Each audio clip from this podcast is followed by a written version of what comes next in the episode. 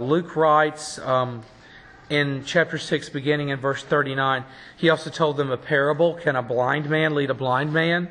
Will they not fall into a pit, both fall into a pit?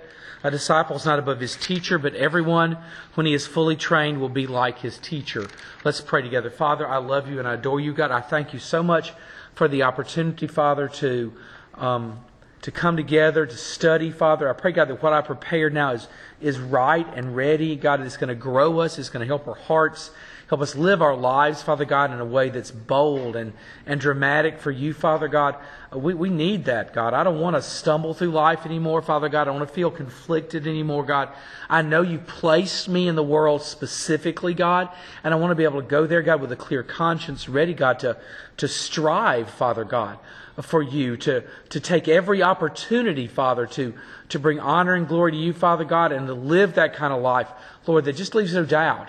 If there's anything we can do, Father God, I pray, Lord, that though we're small in number, but that we're powerful in our authenticity, Father God, that we look, that you look at us and that people would look at us, God, and they would say, those are people, God, for whom the thumbprints of Christ are literally on their lives. I want that so badly, Father God. So show us how to find that, God, in, in a way in which we, uh, through the scriptures, in which we, we redefine the church, Father God, as a, as, as a true family, in which we look out for each other and we pour into each other, Father God. And we know, God, that, that when we do that, that you're going to really bless us, Father God. Those of us who are scattered, who are abroad, Father, those of our, our family, God, who aren't able to be here, God, for whatever reason, many of which, God, are away in work. I pray, Father God, that that, and I'm thankful, God, that they can hear the sound of our voices, God, in, in teaching and in preaching, and that they can be comforted, Father God. So I pray, God, that, that not only do I preach and teach for those who are here right now, God, but that I'm always conscious of the fact that someone else is listening, Lord. We love you. In the name of Christ, I pray, Lord. Amen. So, Let's look real, real quickly at um, kind of the scenario that our, our Lord has given us here. And that is that it's in the midst of that teaching, in Luke's gospel there, following the Beatitudes, when we get that, uh, that injunction against, uh, against being judgmental. All right? And we know that's the, of all the things that we talk about, it's the hardest thing to define because typically what we want to do is, um, not necessarily us, but a lot of people um, um, within the body of believers and also um, kind of loosely connected to it in many ways. They want to define this in such a way that um, that being judgmental means we don't you you can't have uh, an opinion on my life. That Jan, you can't you can't um, you can't have an opinion about whether what I do is right or wrong. Well, now let's talk about that for just a second. Here's the reality. The reality is this is that it probably is intrusive for me to be a busybody and stick my nose in Brianna's business. But God didn't trust me with morality. God predecided those things. Now, issues of wisdom, certainly. There are going to be issues in which right and wrong isn't clearly cut. But God decided adultery is wrong. God decided stealing is wrong. God decided lying is wrong. God decided murder is wrong. My saying that murder is wrong is not being judgmental if you happen to be a murderer. Because I didn't decide that. He, didn't trust me with that. God didn't say, didn't leave it up to me whether or not um, adultery or fornication or these things would be wrong because God decreed those from on high into humanity. I don't get to, I don't get to fix that. I don't get to set the mark for that because God did ahead of time. I'm not doing that to try to be hurtful to anyone or call special attention to anyone. That's not the point with this. But the point is that we do need to define what it means to be judgmental before we go on. Because we talk about brotherhood in this, it means there are going to be times in which you may do it for me or I may do it for you where I have to say, no, brother, sister, you're wrong. There are going to be times like that when I'm going to have to do that, or you're going to have to do that. This doesn't work if we don't have the liberty and the freedom and also the relational currency to be able to go to each other and say, You're messing up. Familially, in a, in a familial way, that works. The problem is, as we talked about before, and I remember having this discussion, we talked about church discipline spe- specifically, and it was with our men, and it was years and years ago, probably six, seven years ago. And it was in their Sunday school class, we having that discussion, and one of the men wisely said, I can't imagine doing this. I'll never forget that. And what I said was, it's because we don't have the relationship. Because even though we can go to church with people for 20 or 30 or 40 years, we can, we manage to remain acquaintances. We know them, we know all sorts of things about them, but we aren't really close in that way. We're still chasing kind of that same elusive dream. Even though our church is much smaller than this, how can we really be close enough that I can be intimately involved in Lucas's life and he can be intimately involved in my life so that we can truly be brothers and watch out for each other? So that even a younger brother can go to an older, to an elder, so to speak, and say, brother, this is, this is wrong. And do it in a loving fashion, in a way that isn't, that isn't an accusation. But now that, that all that hinges on one primary thing besides relationship, which we got to have. The other thing hinges on the fact that we have to agree on what morality is. We have to agree on God's universal Christian morality. We have to agree on those things. We have to agree that lying's wrong. We have to agree that stealing's wrong. We have to agree that murder's wrong. We have to agree that adultery's wrong. We have to agree that fornication. We have to agree these things are wrong. If we don't agree these things are wrong, then we got problems. We're operating by separate standards. We need the same standard. So that's one of those things we've been talking about, and we're going to talk about as we go through this section of this Bible study, is that we're going to spend a whole lot of time, we need to spend a whole lot of time studying and studying together and embracing what God says. Because if we don't, then we start to get very slippery with those things. Now, I know what we're thinking. I think this too all the time. My settings are usually um, are usually indulgent or harsh. Do you know what I mean by that? I mean either I'm when I say it, I'm, it comes out so harsh that it breaks hearts needlessly, Kimberly, or it's indulgent and I'm willing to change the rules for people I love. But God's path forward is between those two. What makes being judgmental biblically wrong in terms of being judgmental is when it's harshly judging. Judging with harshness. Seeing myself as perfect and other people as deeply flawed. Now, I bet there are lots of people in this room who've had this conversation, haven't we? And we've gone to someone and said, Look, I've made that mistake before. I know where the path leads. I was that wrong before. Listen to me. Don't go that way because it's going to lead to destruction. Isn't that a different conversation? I'm acknowledging my own sinfulness. You're acknowledging your own sinfulness by nature. Now, I think probably what we've seen is, is kind of a responsibility for each other within church that looks more like looking down your nose at someone. Have you ever seen that one? I have. I have. That's, that's being harshly judgmental. It's not truth spoken with love. It's truth spoken to injure. It doesn't change the truth. Doesn't change the truth at all. But there's a way to do it in which it is a ministry into the life of a, of a believer or a ministry into the life of an unbeliever. And there's a way to do it that just simply drives wedges. So we, we want to seek that path forward that is truth and love, in which we can be bold. Katie, we can be as bold as we can be, but people, people may not agree with what we say, but they never doubt the love. They never doubt that. I do not believe that there's a path forward that does not include both. Because I think that's exactly what our Lord was. He was both bold about what was true and absolutely loving when he spoke it. So, let's look. This is kind of where I'm, I'm going to catch on to this. Uh, the church's legitimate profit for heaven is in the heaping of praise and of glory on Christ. And we do that by discipling and equipping souls for kingdom purposes. So the way that we show the most glory to God is by discipling and equipping people. It's not any, it's not, it's not in sheer numbers.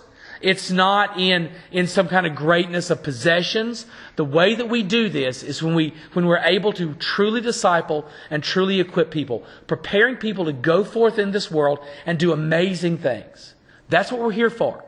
Brother Mike, we've come together. God brought you from a really long way away to this very place so together we can, we can unite our lives and equip people to go forth and do these things for our Lord. Now, some of us are going to be people in this room right now who are of age. We'll send girls out into the mission field. Some of us will take whole groups out in the mission field. You will make a mission field out of your work or your school.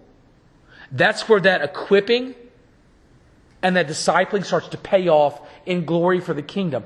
But a lot of it is going to go all the way down to babies. For we set our uh, this the, the course of this church, uh, Brother Joe, toward the next generation and the next generation. Where we make investments not just of, of, of revenue, but we make investments of time and of will. We want to raise a certain kind of child here. We want the babies that grow up at First Baptist Church to stand out in the crowd. We want to teach them things that we know they're not going to get at a, at a secular public school. We want to fill the breach. We want to do those things. So that's part, that's a huge portion of what we're doing. This is done by accentuating, now, it's how we do it, by accentuating God and diminishing the world. If there's anything, way that I could put it in a slogan, it's that. We want to make God bigger and bigger and bigger in all of our lives, in our sermons, in our Bible studies, in our worship, in our church life total, in the lives, in the way in which we disciple. It's always, this is how great God is. And diminish the world, shrink the world down. Now, and I've, I've, said this for a long time, and I don't mean to be to harp on my own words. I'm, that's certainly not my goal here. But we've all got to admit that as the church is constituted right now, this church, not just the church whole, but I mean this church, the world can have an undue influence on us, can it? We're very plugged into it. I think we're more worldly because it's just easier. All right? I mean, when I was a kid, when a lot of us in this room were a kid, and you had, I remember distinctly having one phone and one TV. And there are lots of people in this room who remember no TVs and maybe not even a phone all the time, or a phone in which you shared with others. No air conditioner. No air conditioner, yes, I totally remember that. Yes, ma'am, I do. And I don't remember being hot. Let the air go out nowadays and we'll die. I don't remember being hot back then. But we're hot now. As I made a joke out of before, but still kind of true. When we only had the one phone and it was a party line, the only entertainment was to pick up and listen in, right? and you do it. You, get, you would never get a whipping like you got from listening on the party line. You would get the tar beat out of you then now because you were being exactly what people think you were being. You were being messy. Whatever you heard, you would tell. And it was never anything salacious. Somebody had a bunion or something like that. And that was as bad as it got. But you sure enough would listen. But that was it. There wasn't much. So the world, we were so cut off from the world. When you went home, it didn't seem to get in the way it does now. Nowadays, we go home and everybody's individual, aren't they? Got their own electronic device. Everybody's watching what they want to watch. And it's very, I, I know, I enjoy it. I mean, first thing, I enjoy it. I'm not, I'm not hating on it in that way, but at the same time, I realize that it has an undue influence on us girls that it didn't have just a few generations ago. A couple generations. It just didn't have that. We had one television and three channels, and they didn't always come in. So we spent a lot of time not watching TV, for instance, because there just wasn't anything to watch and it didn't come on, and it went off pretty early at night, and it didn't come on till later in the morning. So there was a lot, it was a lot different world. Nowadays it's so intrusive. It's in with us all the time. And so the point I'm making is, is that because it's gotten so big, we've got to intentionally spend time diminishing it. We've got to intentionally spend time driving those wedges between our people and the world. Driving those wedges between the youth group and the world. Challenging them. Challenging each other. And I, maybe I'm not the right one to say this, but I'm the pastor. I guess I'm the only one to say this. It's real easy in the morning to get up and watch TV and not do devotion. It's real easy. It takes no effort to watch television. It takes a lot of effort to get up and open the scriptures and read enough passages to do you good. To not shortchange that and give something else more than it deserves, more than it's due. And so, what we have to do in this situation is we have to challenge each other. Let me show you just a few more things, and then we'll, we'll be finished. The focus of the process of discipleship is on Jesus and not on the nature or character of people. In the end, we have to recalibrate our discipleship um, back, uh, Jane, to just being about Christ. It's so easy when we start to do discipleship to start talking about women's issues or men's issues. Do you know what I mean by that? Think about how many, I can tell you how many men's um, Bible studies I've done in my life, or how many women's Bible studies I've sampled in my life that seem to be all about being a woman or all about being a man, and never really about being godly. Now, mind you, they were incredibly popular. And there are lots of really popular people who write them. And they're popular because they're dealing with exactly what people want, but not necessarily what they need.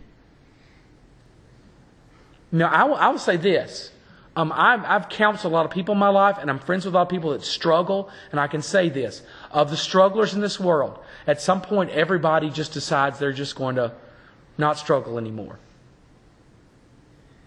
Now, I'm not telling you to put some dirt on it, like we'd say in football. You know, just put a little dirt on it and be okay. But what I'm saying is this at some point, when people start to really overcome things, they start to decide that, you know what, Jesus is more important and bigger than my problems and I'm going to focus on Him no matter what my problems are. My health's a problem, I'm going to focus on Christ more than my health. My marriage is a problem, I'm going to focus on Christ more than my marriage. My finances are a problem, I'm going to focus on Christ more than my finances. We can chase our tails all day long trying to fix the character defects that are in this room. Fix the personality problems or the shortcomings that are in this room. That in the end, they, they will probably linger but they do not have to be an impediment. We'll focus on the nature of Christ and on the nature of people. Making much of the Savior and increasing the personal um, knowledge of biblical truth so that believers can accurately and powerfully share their faith in Christ is the goal of biblical evangelism. Our goal of evangelism is not, uh, Mr. Dolores, to go out and share the, not just to go out and share the gospel with everybody we see. Our goal of evangelism is to come into this room and prepare everybody to go forth and share the gospel with everybody they see. So, so that, so that Kimberly and, and Aubrey and Roger are ready it's not that they just that they know they've got to do it or they're supposed to do it. That's a hard thing to do in, in the in the church, isn't it? When you know you're supposed to do something but you're not sure how to do it. Anybody ever been like that? I've been like that. I'm pastor, I've been like that a whole lot. I know I've got to do this, I've got no clue how to even start. Incompetence will paralyze you want or, or perceived incompetence will paralyze you won't won't want it. And what will competence do to you? It just empowers you. When that bell gets rung, is to realize I know exactly how to go forth and do this. I know exactly how to start that conversation. You run to it, don't you? Because you know what to say. One of the things that we've got to do is, is in our in our evangelism, we've got to prepare people to go out and do this. We've got to get people ready so that Diane, they're confident. They're not reaching for the words. It's not robotic. It's still personal and relational and just the way it needs to be. It's sweet and it's tender, and it's a function of our hearts and our conviction for Christ and our love for people. But that we prepared you to go out and do it. We've got to do that. I've got to do that. We've got to do this together. And that's when we get to the, the verse I want to focus on. Luke 6.40, our Lord teaches the disciples not above his teacher, but everyone, when he's fully trained, will be like his teacher. I'm one of them. Some of you are share this burden with me in this room. You're teachers. I don't mean in the public school system, I mean here within the body of believers. And when we start to put our, our imprint, our, our stamp, our mark on people, when they're fully trained, they're going to look like us. Now, I'll say where I've seen it. Um, Brian and Kyle are very individual. You know, they're, they're, they're extremely individualistic, I guess is the right way to say it. Um, you know, the, the, when the sermons wind up on Spotify or, or wherever we, we put them, and you hear them, you know when you're listening to Brian. You know when you're listening to Kyle. You know when you're listening to me, right? You've heard us all enough times for long periods of time, right? I get it, okay? That you know who you're, you're listening to, right? But over time, we've started to say very similar things, haven't we? Very similar things. I, I all the time. Remember when they first came here and I first got to really hear them preach all the time, I started to realize that I remembered us talking about some of the things they were talking about. They were preaching about some things that I knew we'd sit around and we'd hash these things out. That I, as, as just the older guy, and they kind of gravitated to me and were brought into my life wonderfully by the will of our Father, I got to, to influence them. I got to influence them. Now, mind you, they've surpassed me in every way, and that's what a teacher wants. I want to be surpassed. I want my, I want my children in the faith to be stronger than I am. I absolutely want that more than anything else. However, I know that they're going to bear some of the marks and the images of, of me. And I'm glad for that. That's part of what we're trying to do here, and what I should be doing on you. I should be doing on you. I should be rubbing off on you, and Brian and Kyle should be rub- rubbing off on you. To be fully trained, therefore, like the teacher, is our emphasis in carefully and systematically training believers in the scriptures from the earliest days. Carefully and systematically. So much is made in this world of really stirring sermons. I don't do it very often, but even even I have my days every once in a while. For just some reason, I'm just got just the right mindset, and God has really touched my heart about something, and I can come in and I can really preach with passion. And every once in a while, my passion just radiates out to people, and it's shared. Do you know what I mean? Everybody gets passionate about what I'm talking about that Sunday. It's not every Sunday, but what I'm here to say is this: is that as cool as that is, and I think it's great that that happens. I think it's great that God moves us through the Holy Spirit together as a body. The reality is, is that's not the only reason we meet and we preach. Sometimes it's going to be like this, and it's not really stirring. Sometimes we might even say it's boring. But now, Jan, you taught a long time. I started thinking the other day, my first year was 1991. Now, all those weren't filled with teaching years, but that's been a long time around other folks' youngins. And you know what? Sometimes they think it's the most boring. It's exactly what they need to do, right? Sometimes the things that are the most fun aren't the things that they really need right then. Careful and systematic. We're learning to be who we're supposed to be in Christ every day and in every Bible study and every time we meet for prayer and in every Sunday school class and every little stolen moment in which you and a teacher, you and an elder, you and someone can sit around and talk and pray together. All of that comes together carefully and systematically to produce people after the heart of God. You are not a culmination of just my sermons. You're not a culmination of just Brian's or just Kyle's but everything together, led by God, led by God, but it all works together to make us better for Christ. The stirring times, and some of those times that seem kind of, kind of, kind of flat, God still uses.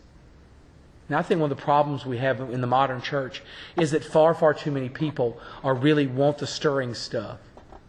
And they just don't have the patience for the times in which they've got to use their head and not just their heart.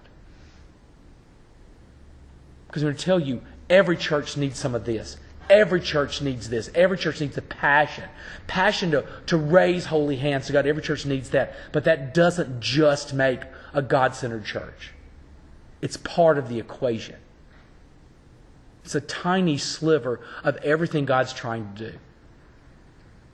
Now, I guess the best way I could explain it is this. Just occurs to me, and y'all please don't be angry with me if I use it, if it touches a button that maybe doesn't need to be touched at this time. But if you've lost a mom or a dad, or a precious grandmother or grandfather, um, Do you remember that time when you were called upon to maybe go through their things? I bet you found scraps of paper in there. And they were just scraps of paper. They weren't worth anything. But to you at that moment, what were they worth? Everything. They'd held it. That's their handwriting. And it could have been a grocery list. But you didn't care, did you?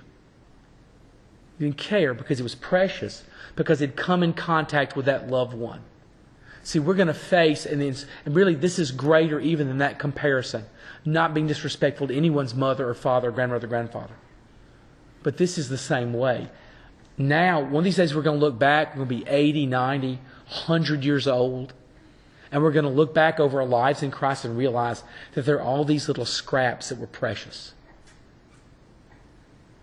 Not just these great pounding sermons, but tiny little moments. A time when somebody prayed with you, or, or wrote you a, a, a note of encouragement, or said something, or called, or nowadays texted. And it's going to be just as important for your upbuilding in Christ as that passionate sermon was. It doesn't mean we can do without the, the sermon. It means that God's using both of them to build us up systematically, carefully.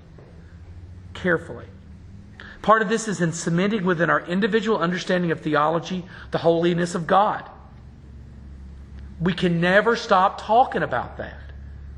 Why do we worship God? Because He is deserving of worship. He's worthy of it. Because He is infinitely holy. I think one of the problems we have is that as people, when we start to think about ponder God, we tend to, to humanize God, to personify God. He is a person, but he cannot bear, uh, his image cannot bear human personification because he is not one of us. He is not human in that way. He is perfect beyond our rational comprehension. In fact, it's going to take the unburdening of our spirit from this wicked flesh for us to see Him face to face and not be consumed by the image. One of these days, you're going to be in heaven staring at His image, able to take it in in infinite fashion in a way that Moses could not, right? Moses could only see his back, and you will see the face of Christ. You will see Christ face to face. The glory of God. His holiness, His wonder, His power. We've got to focus on that every, every time we talk about this idea of, of the theology of the holiness of God and the cursed bankruptcy of the earth. Along with that, the depravity of man. The idea is this, Brandy, is that, that we make God bigger and bigger and bigger, and we make us smaller and smaller and more and more wicked. God is never so glorious as he is when I think about my own wickedness. Part of the problem with, with, with, with minimizing God and minimizing the image of God is that I think most of us do that for our own comfort. If Virginia, if God doesn't seem quite so large, then I can be a little more comfortable with my sin. I tell you what, everybody does that. Well, you know, everybody makes mistakes is absolutely true. But it's no consolation when I think about the cross of Christ or the glory of God. I don't feel better when oh, everybody makes mistakes. When I think about a blood stained cross or an occupied throne, it makes me feel worse. I start to aspire to something better when I realize how great and how glorious God is. It's not enough for me to be like everybody else. He saved me. He bled for me. He died for me. He has loved me enough to bear my sins, atone for my crimes, and assuage the very anger of God on my behalf. I'm now called to live a radically different life. When I look at my own depravity, I don't just embrace the theology of my depravity. I just embrace the theology of my failings. You shouldn't embrace the theology of your failings, which says, God, how can I be this way when you're so glorious? And the glorious one died for the depraved one. How can I be like that? Charles Spurgeon explained, he said, Nothing teaches us about the preciousness of the Creator as much as we learn the emptiness of everything else. You know, what's the, I think the greatest antidote to the world being in our lives and in our homes and in our electronic devices and, and all those places it seems to have gotten that those anchors in. I think the greatest antidote is when we start to see it all as bankrupt in comparison to the living God. When we start to see God as so precious and so wonderful that it's not worth trading a moment of our time for anything the world has to offer, when that happens, when that happens, how much more do we want of Him and how much less do we want of the world? See, the problem with us more often than not is there's competition going on. Is the world looks good. It looks enticing and appealing. We embrace it. We accept it. We think it's okay. We make excuses for it. And he says, but wait a second, look. Spurgeon just, just consider how much God is worth and how this is worth nothing. Just consider it for a second. From the power of this powerful foundation, we can then pursue the matters of Christ fully and with gusto. Look, our Lord and Savior instructs and inspires when he says in John 8, 31 through 32. So Jesus said to the Jews who had believed in him, If you abide in my word, you're truly my disciples. And you will know the truth, and the truth will set you free. So he gives us a, and this is where we'll close. I'm about out of time. Um, this is where he gives us, you know, that kind of uh, push in the right direction theologically. Abide in my word, then you're truly disciples. Abide in the word of God, and you'll truly be disciples. And the outpoint of that is you will know the truth. You'll know it, and it will set you free. Set free by the truth of God through the Word of God because we are abiding in Him. Not in the world, not halfway in or halfway out, not wavering or deciding, but Mike committed that we're going to live in Christ and in Christ alone. It's the key to real freedom, real brotherhood, and a different church.